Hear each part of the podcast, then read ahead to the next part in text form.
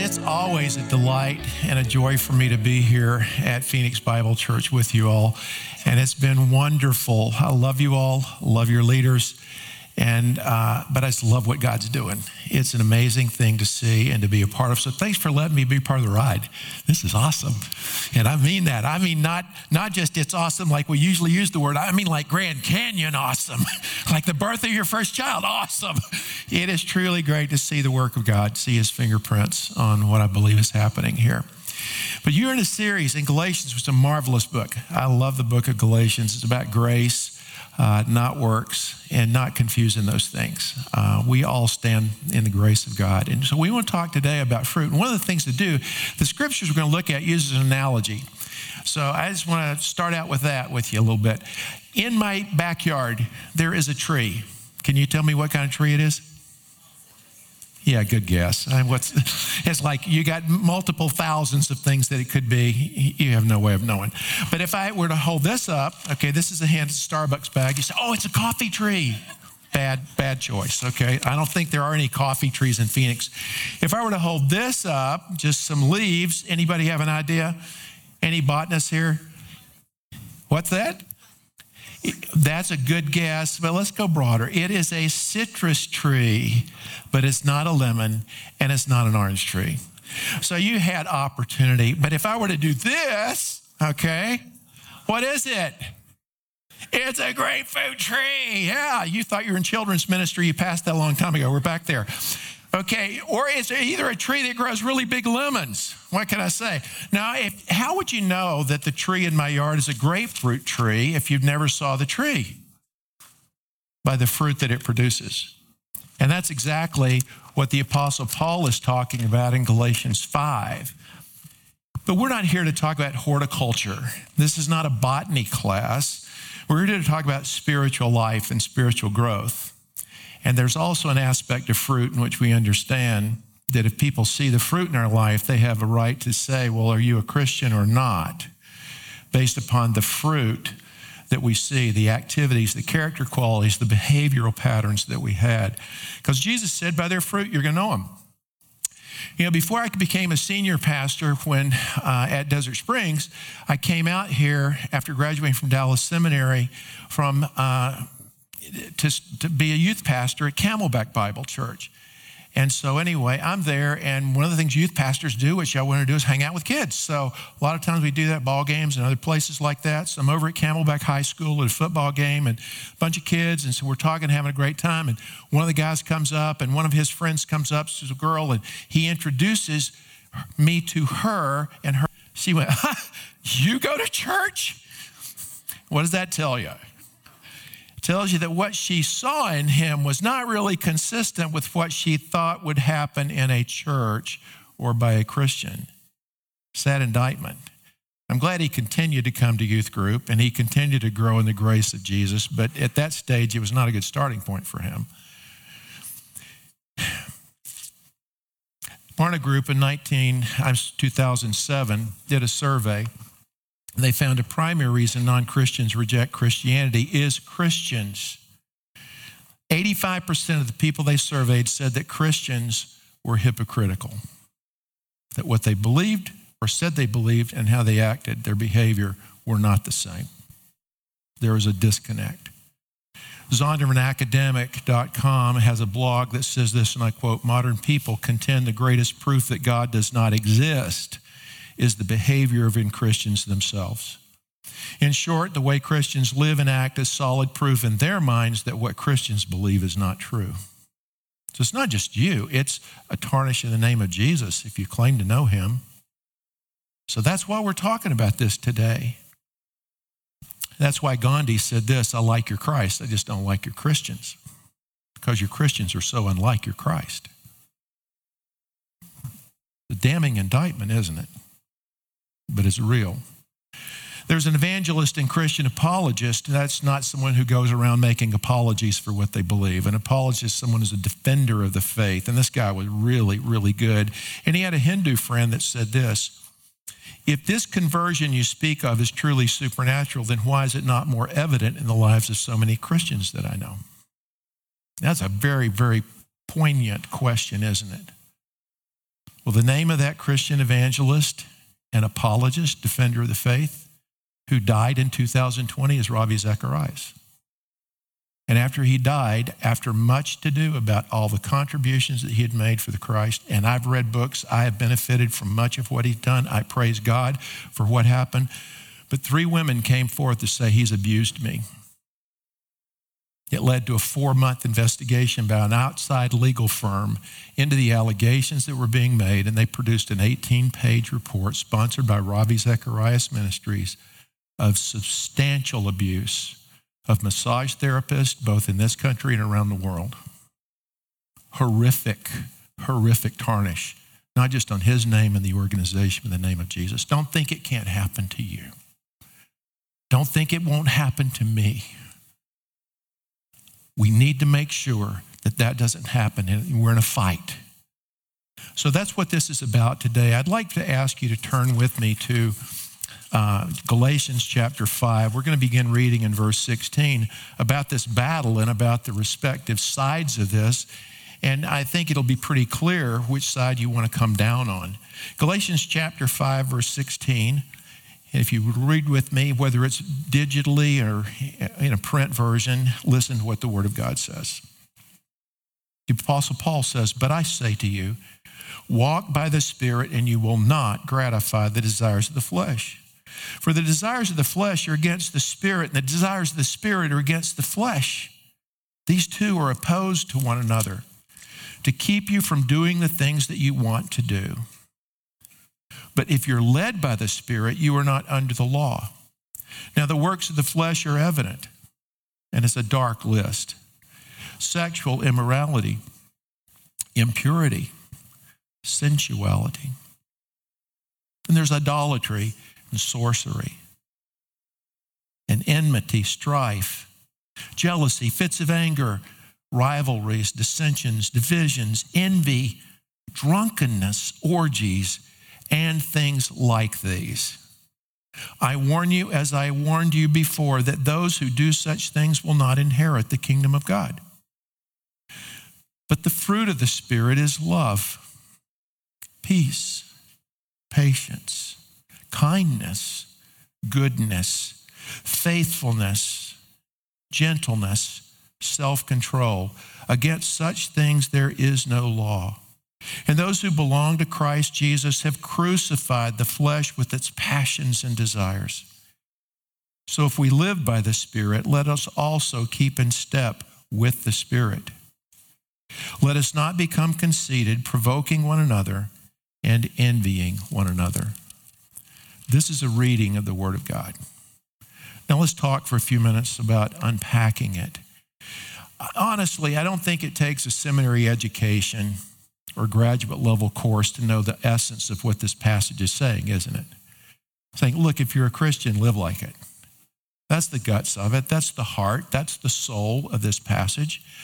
And then there's characteristics to say, I mean, there's this battle that goes on within us. That's what he's saying, isn't it? That we live in a body of flesh. We may be a follower of Jesus Christ. His spirit may live in us, but it's still in a body of flesh. So we got this tussle. We got this arm wrestling. We got this struggle going on. The things I want to do, I find I don't do. The things I don't want to do, I find I end up doing. That's what the Apostle Paul says also in Romans 7 and 8.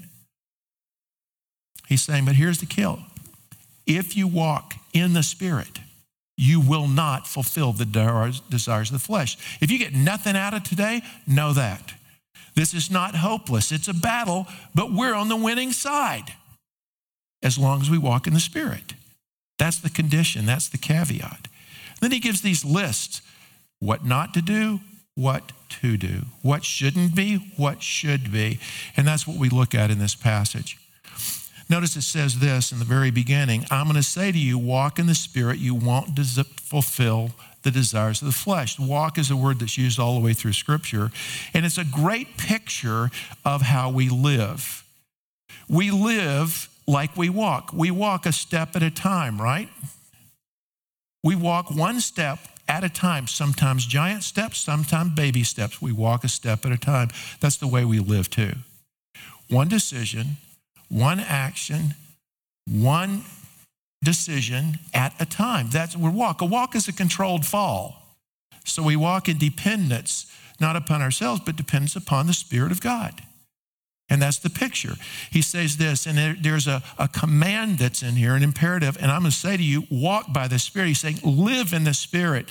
And it's a present imperative, which means you do it duratively. It's a lifelong thing. It's not just something you do one time, it's something you do decision after decision after decision after decision, step after step after step after step. Live in the Spirit. One decision, one, one action, one attitude at a time. And then it says, and you will not fulfill the desires of the flesh. Okay, so I do this and I can count on this is not going to happen. Well, the Greek language, and I don't know a lot of Greek, I know a little Greek. He runs a restaurant down the corner. Okay. So, anyway, that was not one of my favorite classes in school, but I still know a little bit of it. And one of the things that always stands out is Greek is such a more precise language than English. For instance, the word no. No has multiple levels of emphasis. One of my professors used to say this. He said, It's like a young man who's asking a woman for her hand in marriage. And if he asks her and she says, may, that's the Greek word for no, it's like she just needs a little more coaxing. It's a soft no. If she says, ume, he better well say, Look, I, I, need to, I need to head to the door. If she says, meganoito, you better run because she's going to start throwing things. You get the picture that's there? And this is a double negative. It's ume, it means in no way. If you walk in the Spirit, there's no way you're going to fulfill the desires of the flesh. So, what's, what's the admonition? Walk in the Spirit, live in the Spirit. The beautiful statement that's here. And he says, because there is this battle that's going on. I don't know if you know this, but when you come to Christ, you accept Jesus, you're born again to a living hope. God's Spirit takes up residence within you. It's not something that happens sometime down the road. That's a part of being alive. Romans says if you don't have the Spirit of God, you're none of His. So we have the Spirit. The question is, does He have us? Does He have all of us? And so we are to walk under the control of the Holy Spirit. That's the issue that's at stake here. And so what's happening is there's a battle the battle is the world system in which you live and all the stuff that pulls at us. The battle is our flesh, our old body, our habits, our patterns, our past, all these hassles and hurts and hangups that we have. That's all of the flesh. And then there's the devil. There's the outside enemy that wants to come and use those things to distract us and to get us going a way that's not healthy for us, does not lead to our flourishing, and he wants to rob from us what he can. He does not want us to have the abundant life as Jesus does. So that's the battle that's going on. Well, the Spirit's there to empower us to be able to live in a different way, not just to tell us what we should live, but to empower us to live that way. And that's where we get into this as far as the fruit that's there. Jesus had said this in John 15 Whoever abides in me and I in him, he will bear much fruit. For apart from me, you can do nothing. Look, we are not going to generate these things. That's a work of God's Spirit. We simply walk in them. We receive them. We choose to, be, to, to follow Christ. Jesus said this By this is my Father glorified, that you bear much fruit and so prove to be my disciple. So, what is the fruit that's going to be there? Let's look at what it shouldn't be first. It's the fruit of the flesh. And I got a page out of order here. I apologize to you for that there. I'd, I would rather skip the works of the flesh, by the way. It's Nasty. The first grouping is sexual sin. It is sexual immorality, which the Greek word for that's porneia. Does that sound like any other word that you know of? Like porn? Yes, where we get the word. It's illicit sexual involvement. What does that mean? What's illicit? Sex with anybody that's not your, pal, your spouse. That's it, bottom line scripture virtually, physically, anyway, sex with someone that's not your spouse is considered sexual immorality. Impurity, that's uncleanness in word, thought, or deed. That could be even be like jokes that have sexual innuendos in them. It's because it's out of the heart that we speak. So the more we tease with some of those things, oftentimes indicates impurity within our hearts. It's not of God. And then there's sensuality, which is open and flagrant. Some translations call it debauchery. It's shameless parading of various forms of sexual sin.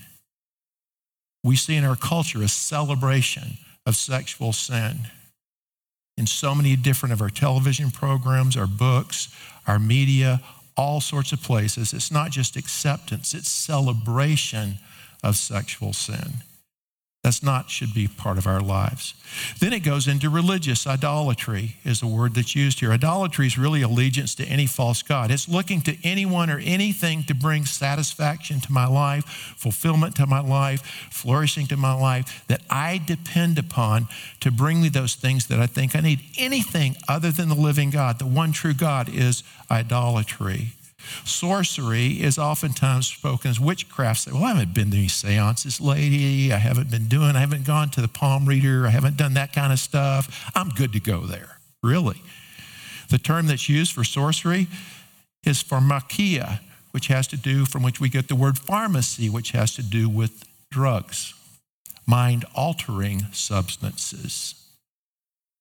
Again, one of the things that's there that was oftentimes used in idolatrous activity is mind altering to get that sensory experience. If we're doing that, he's saying, no, bad, get back.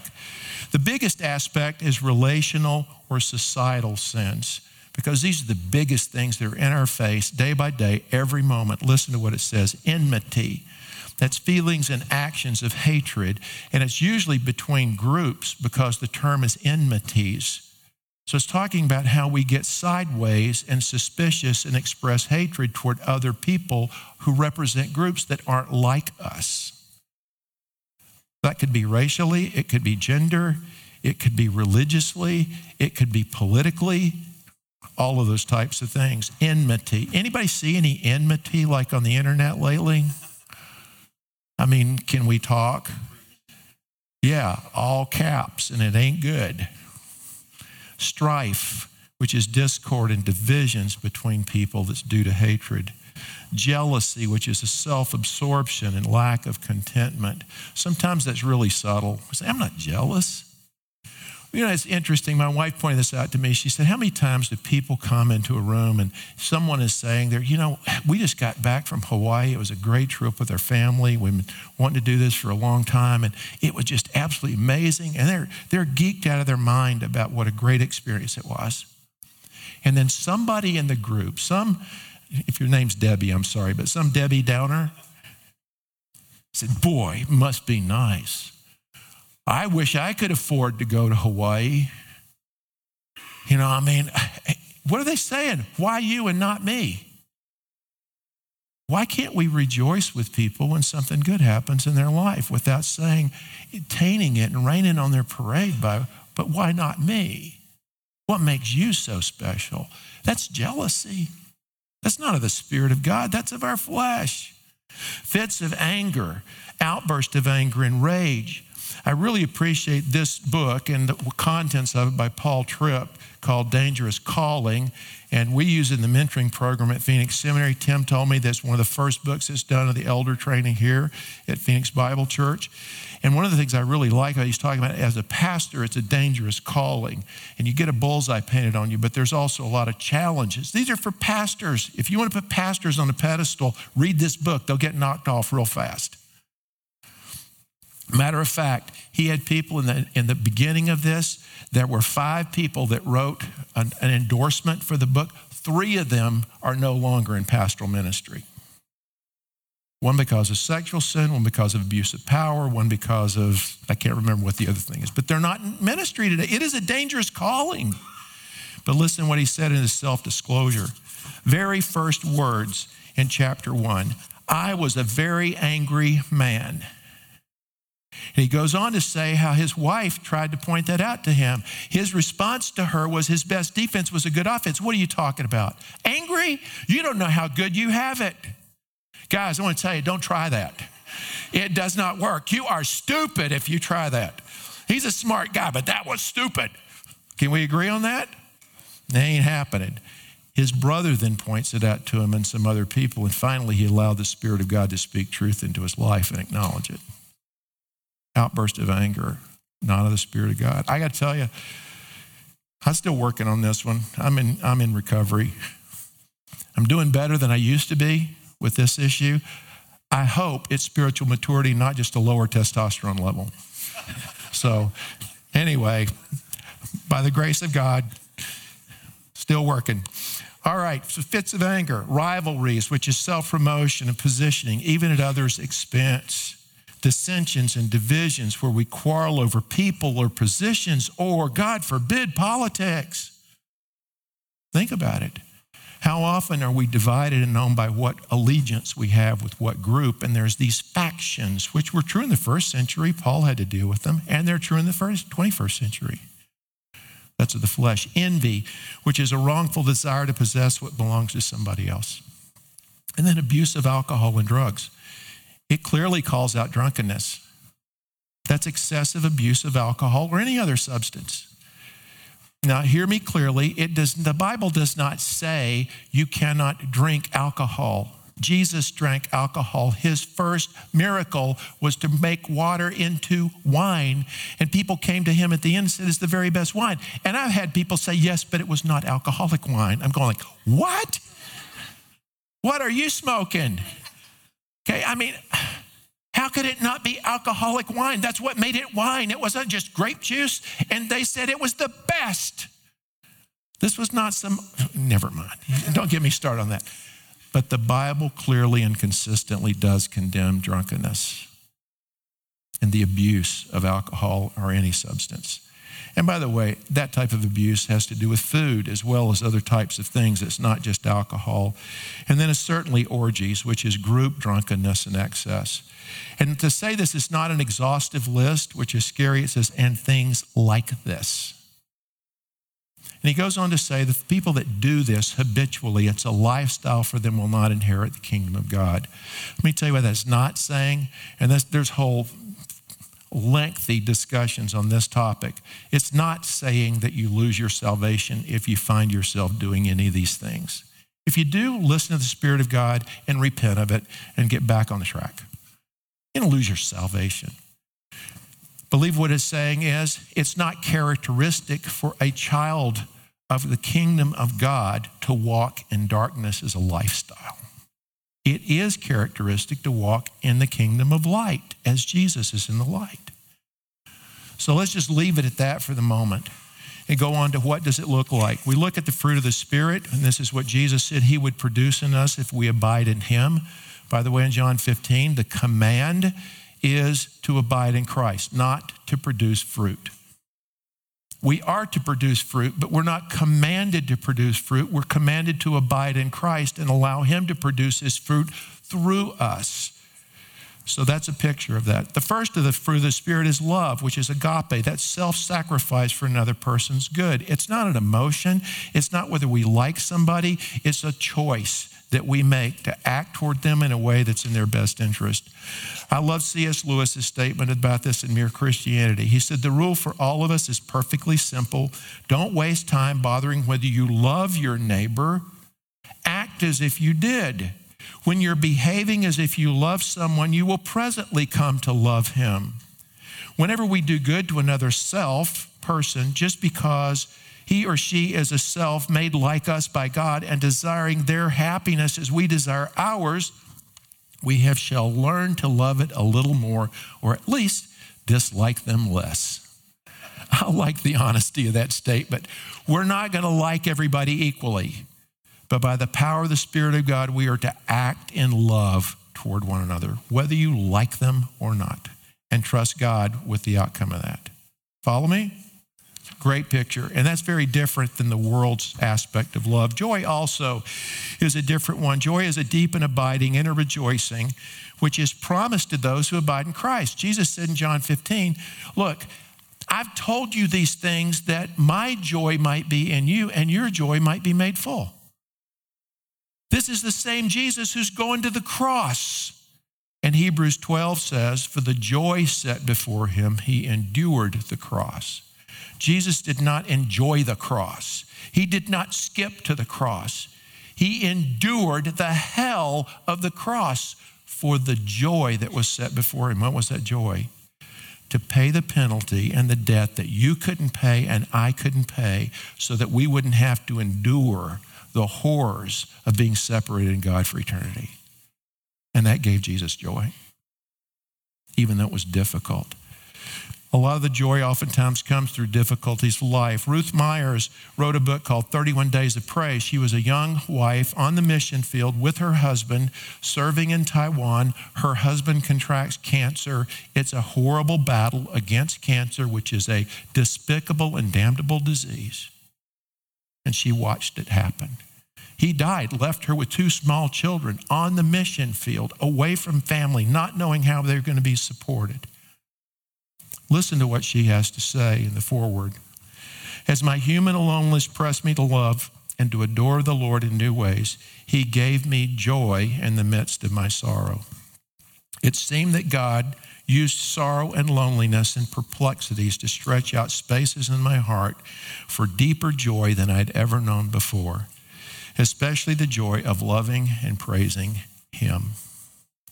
And she wrote this book in her words with tears mingled with joy and gladness. Marvelous book. I encourage you to get it. You can tell by the shape of the books I like, they're really small. Not like there's a lot of pictures in them, but they're shorter and easier to read. This one is powerful 31 Days of Praise. Get it. Live by the, the words that are in it. Peace is another one, an inner repose and quietness, even in the face of adverse circumstances which is different than the peace we get in the world. It defies human understanding. Let me give you an example of defiance of that human understanding. Joni Eareckson Tada, a young girl with all of her life in front of her, dives into the Chesapeake Bay, hits her head on something underneath the water, breaks her neck. She's a quadriplegic. Has longed for and prayed that God would restore her health, and that's not happened even to this day. Here's something she says Sometimes God, sometimes God allows what he hates to accomplish what he loves. She is one who has stood in the gap for so many physically challenged people to create Joni and friends. God has used her in amazing ways to accomplish what he loves, even though the circumstances are something that he hates. When we have a confidence that we serve and we live in a world where there is a God who's not just an absentee landlord, but he is a loving heavenly father, it's different than fatalism of whatever will be, will be. It's whatever happens, happens for a purpose that he has allowed. It's Romans 8 28. All things work together for good to those who love God and are called according to his purpose. For whom he did foreknow or know ahead of time, he also predestined to become conformed to the image of his son Jesus. How does God define good? It's conformity to the image of Jesus, not our comfort. And sometimes our discomfort is exactly what he leads to help us to become like Jesus. Give you an example. How do you learn to be forgiving? By getting shafted. You can't learn to be forgiving unless someone's hurt you, someone's wronged you, someone's abused you, can you? You can learn you should, but you can't learn to do it apart from that lab. How do you learn patience? By trials. That's why we can say, Count it all joy, my brethren, with James, when you encounter various trials, knowing the testing of your faith produces endurance. There's a greater good as a result. Patience, which is long suffering under provocation, one of the, a great example, there's a bunch of them, but one of them is a guy named Richard McFarland. We called him Mac. He was a youth pastor at Bethany Bible when I was doing student ministry at Camelback 150 years ago. I tell you how long ago it was. AC didn't even know him, and AC grew up there. Well, Mac as it came out of a guy came to Christ later. He ran a motorcycle shop. He's used to run with a pretty rough crowd. I mean, he was not exactly the most patient guy in the world. But he takes this group of kids to camp. There's a young woman that's there. She comes to faith. She comes back. The mom calls and says, Hey, I need to talk with you. He's thinking she's going to come and sing his praises. She comes and tries to rip him a new one. What? She was so angry. She was so spiteful. How could you do that? You're brainwashing my daughter. Mac listened and let her go, let her vent. And then he asked some questions and listened some more. She was so angry. Then he came to the point and he said, I, I just, could I say something? She said, Guess what? I just want you to know that I love you and that God loves you. How could you say that? That made her madder. And she finally, when she calmed down, came back. She said, How can you say that to me? He says, The reason I'm telling you that is it's obviously meant this hurt. And angry as you are, has to have had some amazing hurt. You know, and I'm so sorry. You see how he didn't react to what she was bringing to him? He didn't get in her grill like she was in his. I love you. That woman came to know Jesus as well as her daughter, having come to faith in Christ, because he exhibited the patience of the Spirit in his life. What a beautiful statement. We need to show that type of patience, friends. If you have a spouse, let's be patient with our spouses. Honestly, the people we take the most liberty with, I, I, don't know why this is, I just know it is. The people we tend to take the most liberty with are the ones that are closest to us. Candidly, I can be more patient with people I don't really care if I see again or not. I'm just being honest. And I'm less patient with those people that my life would be in the toilet if they weren't there. What's that disconnect? Let's be patient with their spouse. Let's be patient with their children. Anybody that's had a child for more than like 30 minutes knows how important it is to have patience. I oftentimes say it's obvious God gives children to parents to help the, the children grow up, but what's not so obvious, God gives children to parents to help the parents grow up. And patience is one of the key things. And as they grow, then guess what? They need patience with their parents. You guys aren't perfect. Tim already told you I'm not, so I might as well dump it on you. You're not, you don't do it perfectly either.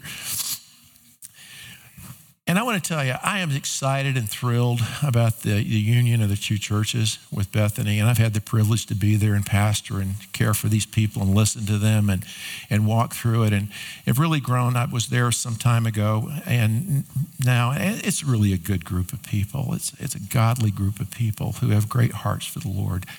And I'm just so excited that you guys get to blend in with them because you are too. You just have a different span of the demographics, so to speak. But I want to ask you something. Please be patient. And I'm going to say it this way mostly, not all, but most of the ones that are there are older. And when people get older, they don't necessarily. Uh, they're not necessarily more secure. They're not necessarily more patient. I say that as an older person. All right? But they've gone through a lot of loss. They've lost friends. They've lost prestige in the Phoenix community because of the decline that Bethany's been going through, and that hurts. Um, they're about to lose the name. I think Phoenix Bible Church is a great name. But you know what? It's been around eight years, theirs has been around 75. Now put yourself in their place. You think that would be hard? It's real tough. Uh, one of the elders, we were in a meeting, and Tim and AC were there with us. And one of the guys said, I love you guys. I'm so excited to have you as our leaders. And I think this is wonderful. I'm excited about having a group come over with this vibrant and, and, and have this transfusion or infusion of new life into our church. And I think it's going to revitalize where we are. And that's exciting to me. But honestly, I'm also grieving some. This is the only church my wife and I have ever known. And so there's something hard about that. So, can I just ask you look, be patient, understanding. And if we do that, I'll say the same thing to them because things are going to be different. They're going to be new. They're going to be inconvenient. They're going to be hard. And it's not just that I'm going to be with you, the Spirit's going to be with you. I appreciate that introduction, Tim, but that's, that's the key thing. God's Spirit has been with you, brother, and with this group through all of this. We simply reflect Him, we represent Him. So as you come, whether it's on worship on Wednesday night or whether it's as we gather together for Christmas Eve or whether it is, you know, the first gathering in January, look, let's love on one another. Let's be patient with one another. He goes on to say, let's be faithful or goodness and kindness. These are key things. Kindness is an amazing thing. It's just benevolence in action, and it's not rocket science. My wife and I, right after there was so much racial tension in our society, especially with the death of George Floyd and a bunch of others that seemed like every week we were hearing about a different death of an African American. oftentimes at the hands of police. And so there was just, you remember the tension that's there. We're in the airport in Atlanta, Georgia, and there's a young African American guy sitting right across from us. And so we just started talking, getting to know one another. And I found that he played basketball at Georgia Tech and he was in this business. And I found out about his family. It was a wonderful time on one of those layovers.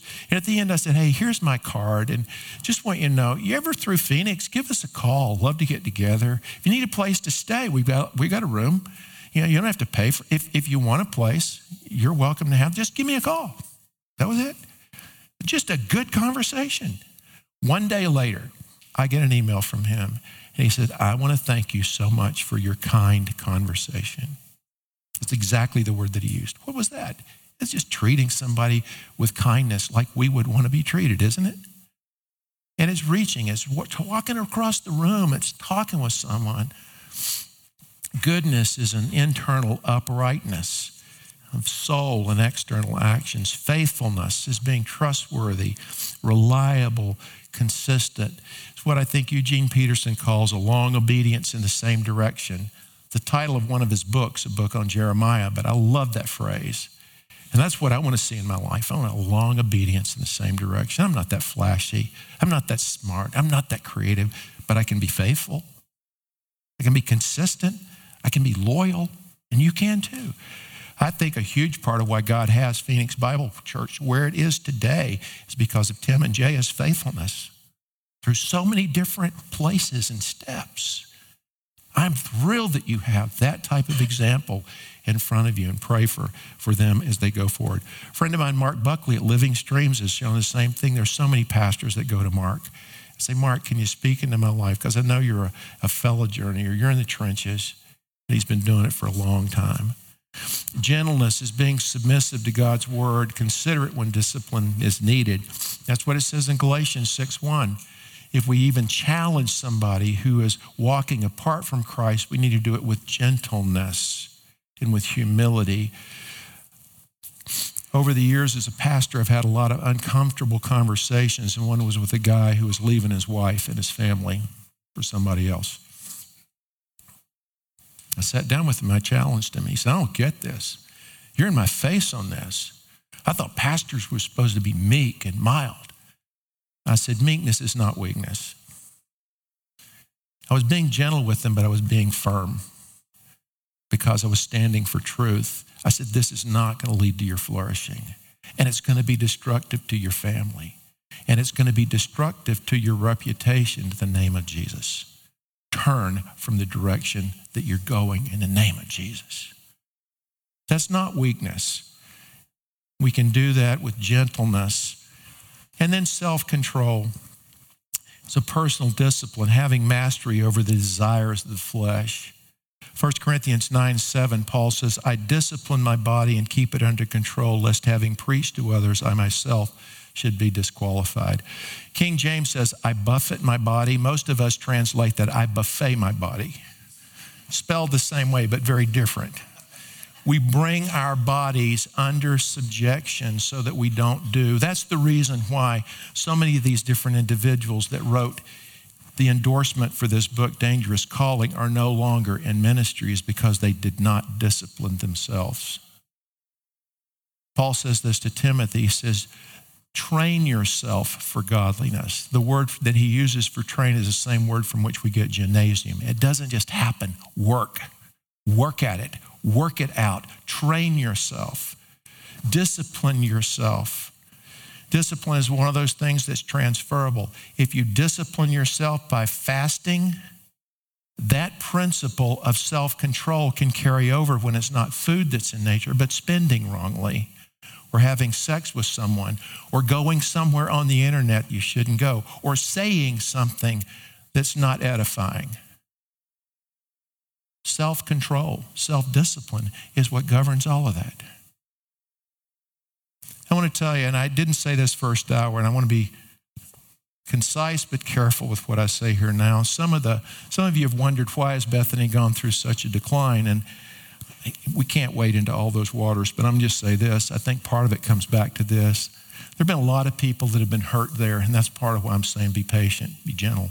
Because the people that are remaining are not the ones who are guilty. of the things that happened to create the decline. There have been people that have been hurt and abused in differing ways there. And I'm thankful for the board who really has said, we want to own that. We want to acknowledge that. And the hurt and the abuse has been largely at a leadership level, both at the pastoral and the elder level and some others. But they've tried to own that and say, what did we do wrong? What has been wrong?